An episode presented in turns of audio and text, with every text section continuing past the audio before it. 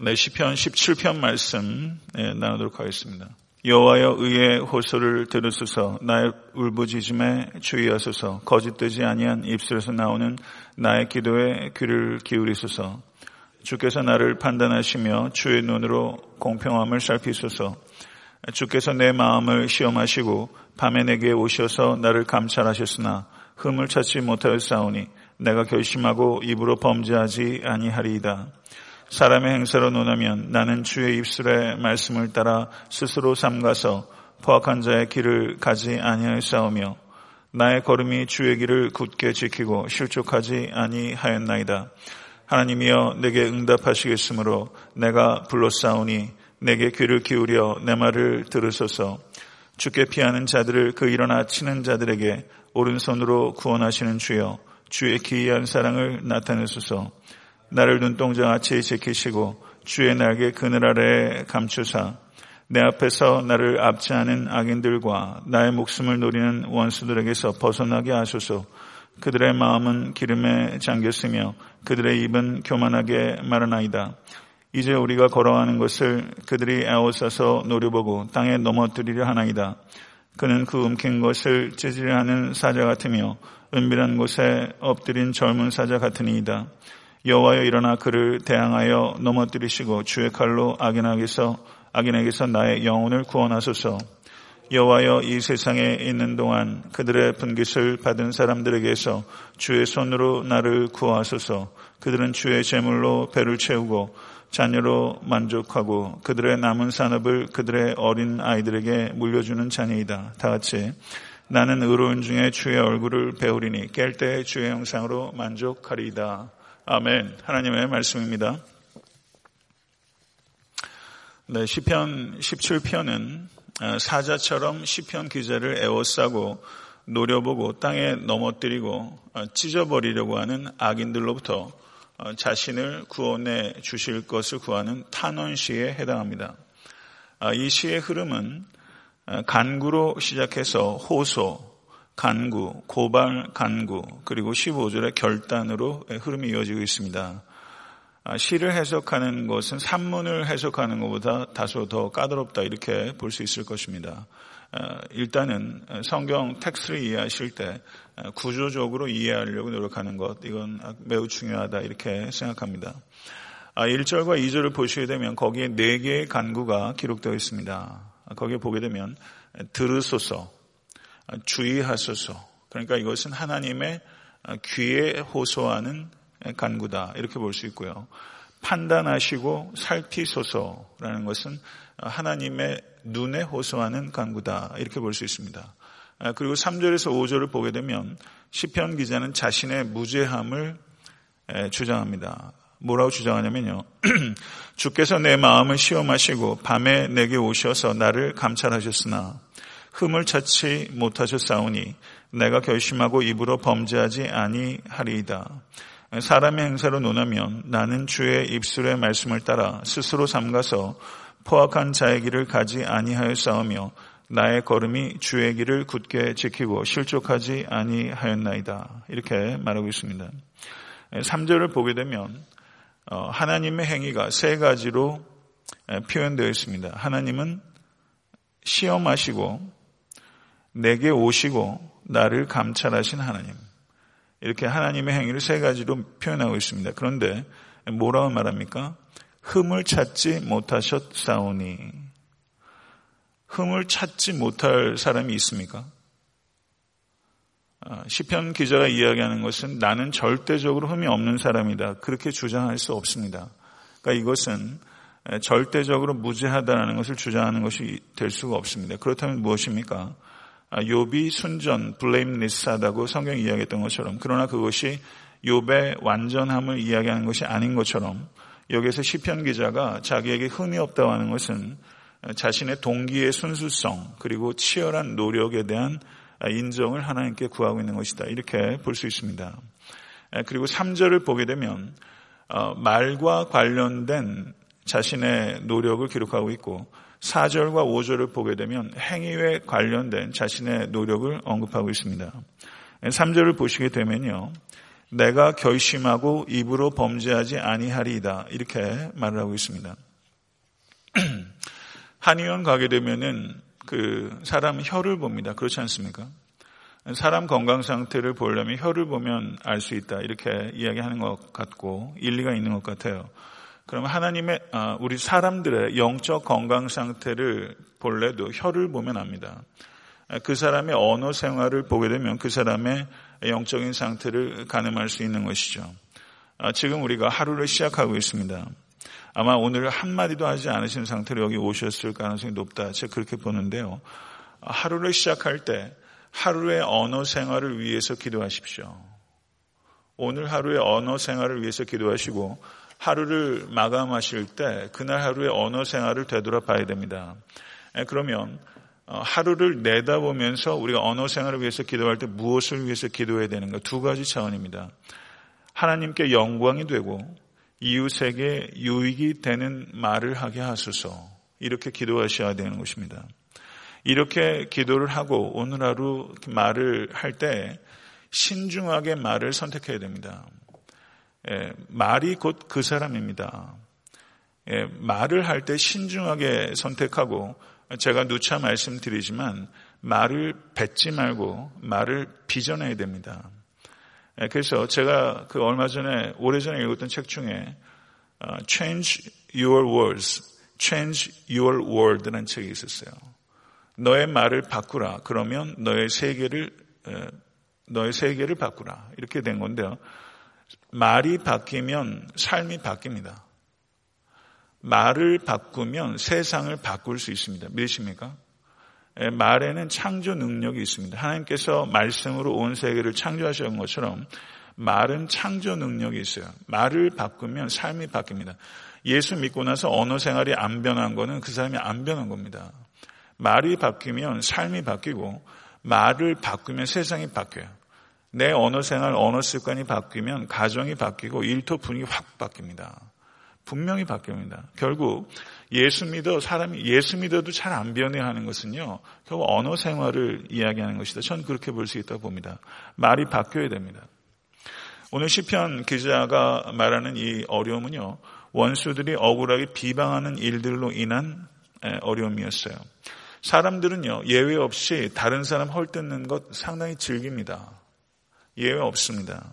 정도의 차이와 자기가 가진 교양에 좀 차이가 좀 있을 뿐이지 우리들의 속성 안에는요 다른 사람 헐뜯고 비방하는 것 은근히 즐기는 속성이 있어요. 그런데 비방하는 것 절대 가벼운 죄가 아닙니다. 로마서 1장 30절을 보게 되면 이방인들의 대표적인 죄 가운데 하나가 비방하는 겁니다. 그리고 디모데 후서 3장 3절을 보게 되면 말세의 징조 가운데 하나가 비방하는 것입니다. 아, 비방하는 것은요, 살인입니다. 어떤 살인이냐? 인격살인입니다. 디모데전서 3장 7절은 비방하는 것은 마귀의 덫에 걸리는 것이다. 이렇게 말하고 있습니다. 요즘은 비방하는 게 말로만 하는 것이 아니라 글로 쓰죠. 댓글 쓰는 거 말입니다. 예, 그래서 글을 통해서도 비방하는 것, 그리고 익명성 뒤에 가서 비방하는 것, 예, 그리고 카도라 통신 소위 많이 있지 않습니까?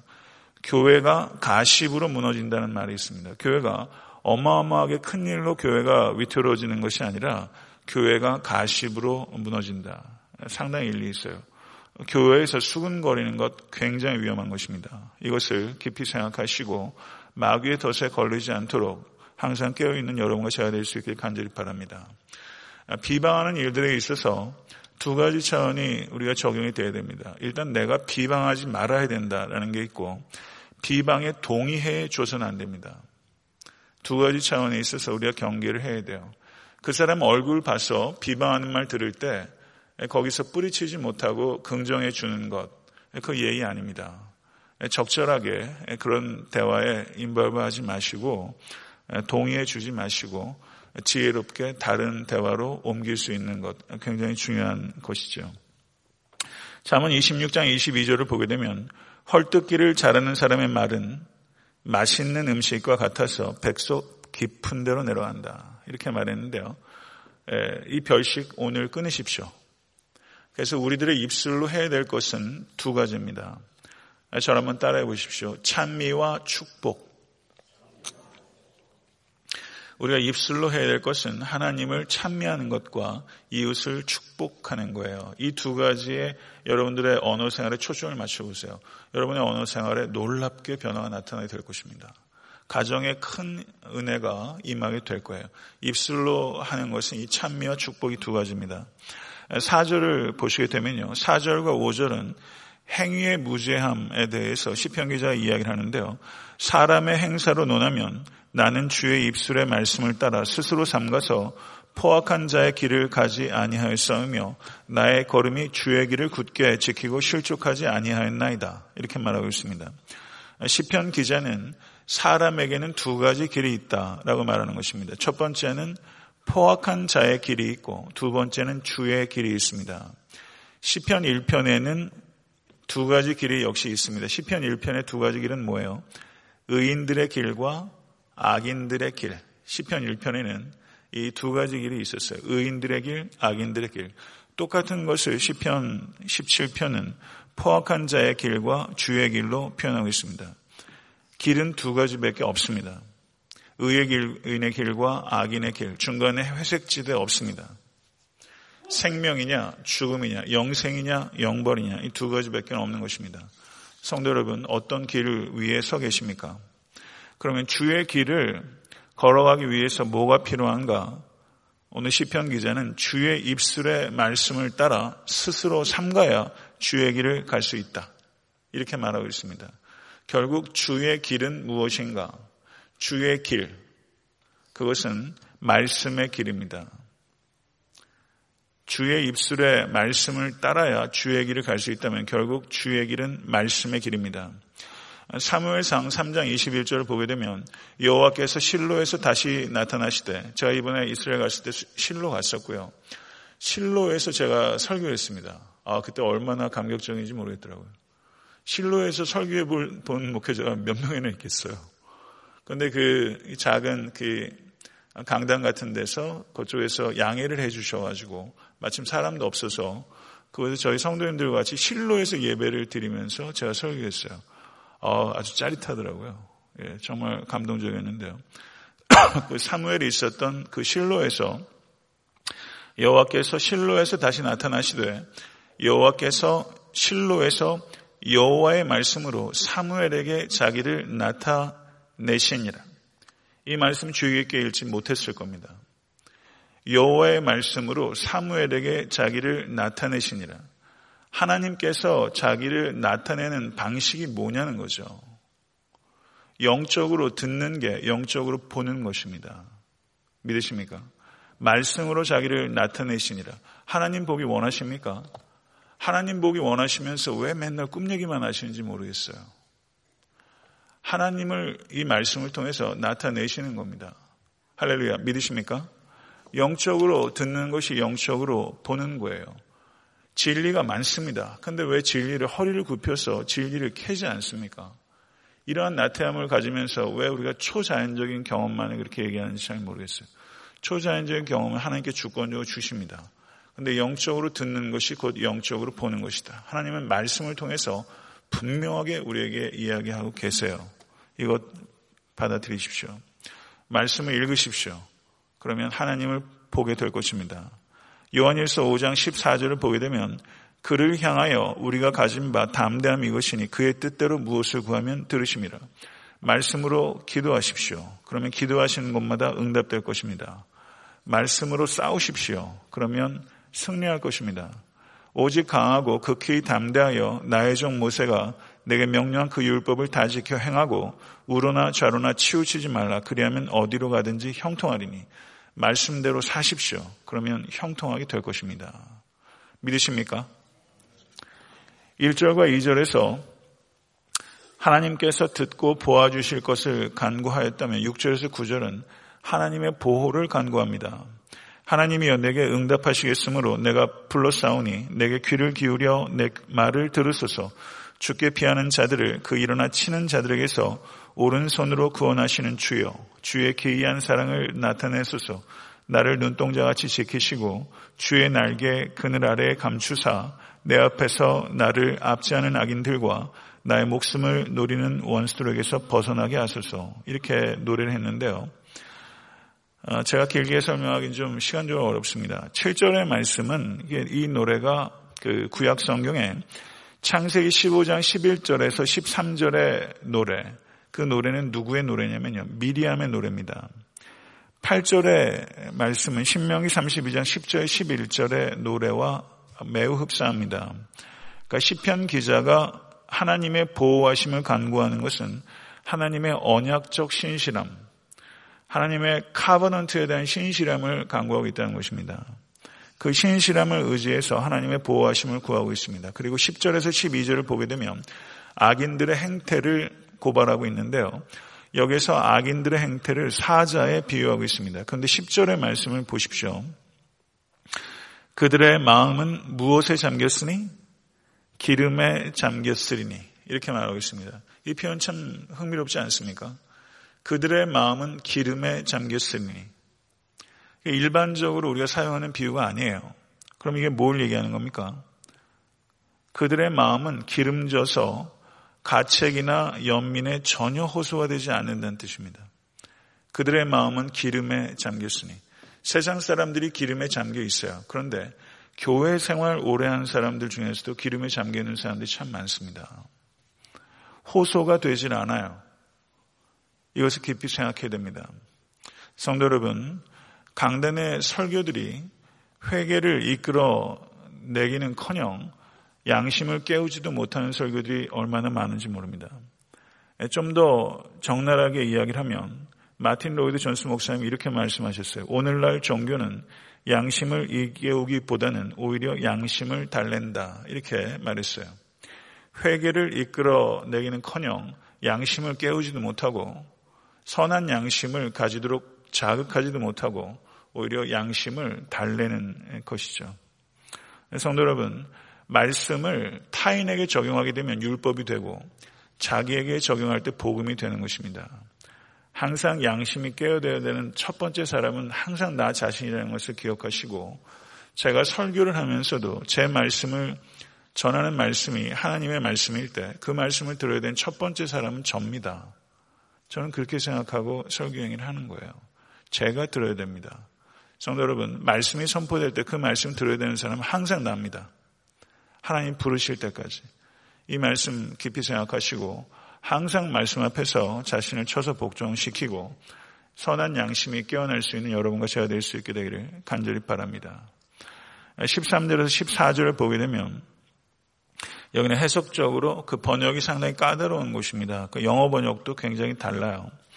여호와여 일어나 그를 대항하여 넘어뜨리시고 주의 칼로 악인에게서 나의 영혼을 구원하소서. 여호와여 이 세상에 있는 동안 그들의 분깃을 받은 사람들에게서 주의 손으로 나를 구하소서. 그들은 주의 제물로 배를 채우고 자녀로 만족하고 그들의 남은 산업을 그들의 어린 아이들에게 물려주는 자니이다. 끝에 말 참 충격적이지 않습니까? 주의 제물로 배를 채우고 자녀로 만족하고 그들의 남은 산업을 그들의 어린 아이들에게 물려주는 사람이다. 이게 세상적인 사람, 악한 사람이라는 거예요. 이거 다 우리가 하는 거 아닙니까? 자녀로 만족하고 자녀에게 물려주는 것. 악인들에 대한 묘사예요. 대부분의 사람들의 묘사입니다. 그런데 15절을 보십시오. 15절 같이 한번 읽겠습니다. 나는 의로운 중에 주의 얼굴을 배우리니 깰 때 주의 형상으로 만족하리이다. 이렇게 말하고 있죠. 예, 자녀로 만족하는 사람, 주의 형상으로 만족하는 사람. 자녀 귀한 것입니다. 그렇죠. 열심히 키워야죠. 자녀 위해서 부모님들이 뭘 해도 희생하시죠.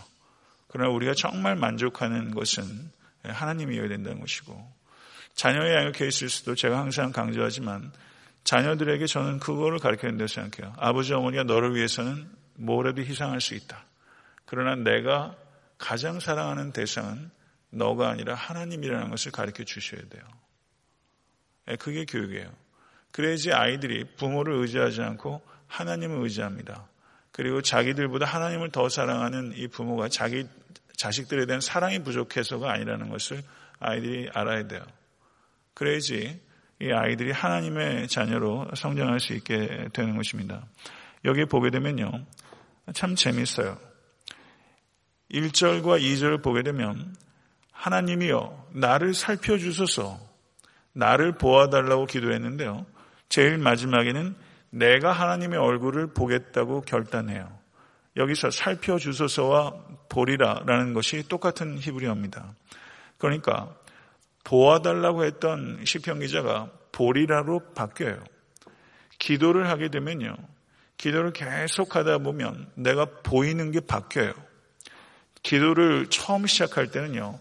원수들의 얼굴이 보입니다.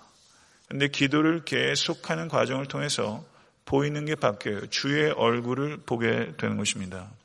이 아침에 그와 같은 보는 게 여러분과 제가 바뀌어야 됩니다.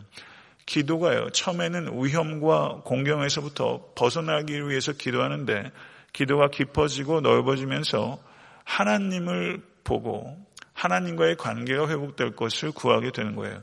문제 중에 문제는 사실상 우리에게 닥치는 문제가 문제가 아니라 하나님과의 관계가 문제가 생기는 게 문제입니다. 15절의 말씀을 보게 되면요. 15절의 말씀은 전통적으로 부활에 대한 말씀으로 이해됩니다. 깰 때에는 죽음의 잠에서 깰 때를 의미하는 것으로 이해할 수 있다는 것입니다. 성도 여러분, 언약적 하나님의 신실함, 하나님은 카버넌트 하나님, 우리와 약속하시는 하나님, 약속하게 되면 책임이 발생하죠. 어저께도 저녁에 제가 아이들한테 오늘 아빠가 어, 너희들하고 모래 가겠다고 그랬다가 설교를 준비할 게 두 편이 있어가지고 그거다가 이렇게 시간을 놓쳤어요. 그리고 저녁에 또 신방할 곳이 있어가지고 못 갔어요. 자, 그래서 애들한테 설명을 했어요. 아무리 어린 애들이지만 이래 이래 해서 이걸 못 간다 그랬더니 아빠 만화 보여주세요 그러더라고요. 그래서 만화 잠깐 보여줬습니다. 약속을 한다는 것은 제가 묶인다는 걸 이야기하는 것이고 제가 약해질 수밖에 없는 거예요. 하나님께서 우리에게 약해지신 거예요. 약속하셨다는 것은. 하나님의 언약적 신실함을 붙잡으십시오. 그러면 여러분들을 대적하는 위험과 교활한 대적으로부터 하나님께서 구원해 주실 것입니다. 그리고 궁극적으로 우리에게 있어서 가장 큰 대적은 무엇입니까? 죽음입니다. 깰 때 주의 형상으로 만족하게 될 것입니다. 이것 믿으시면 오늘 하루 이길 수 있지 않겠습니까?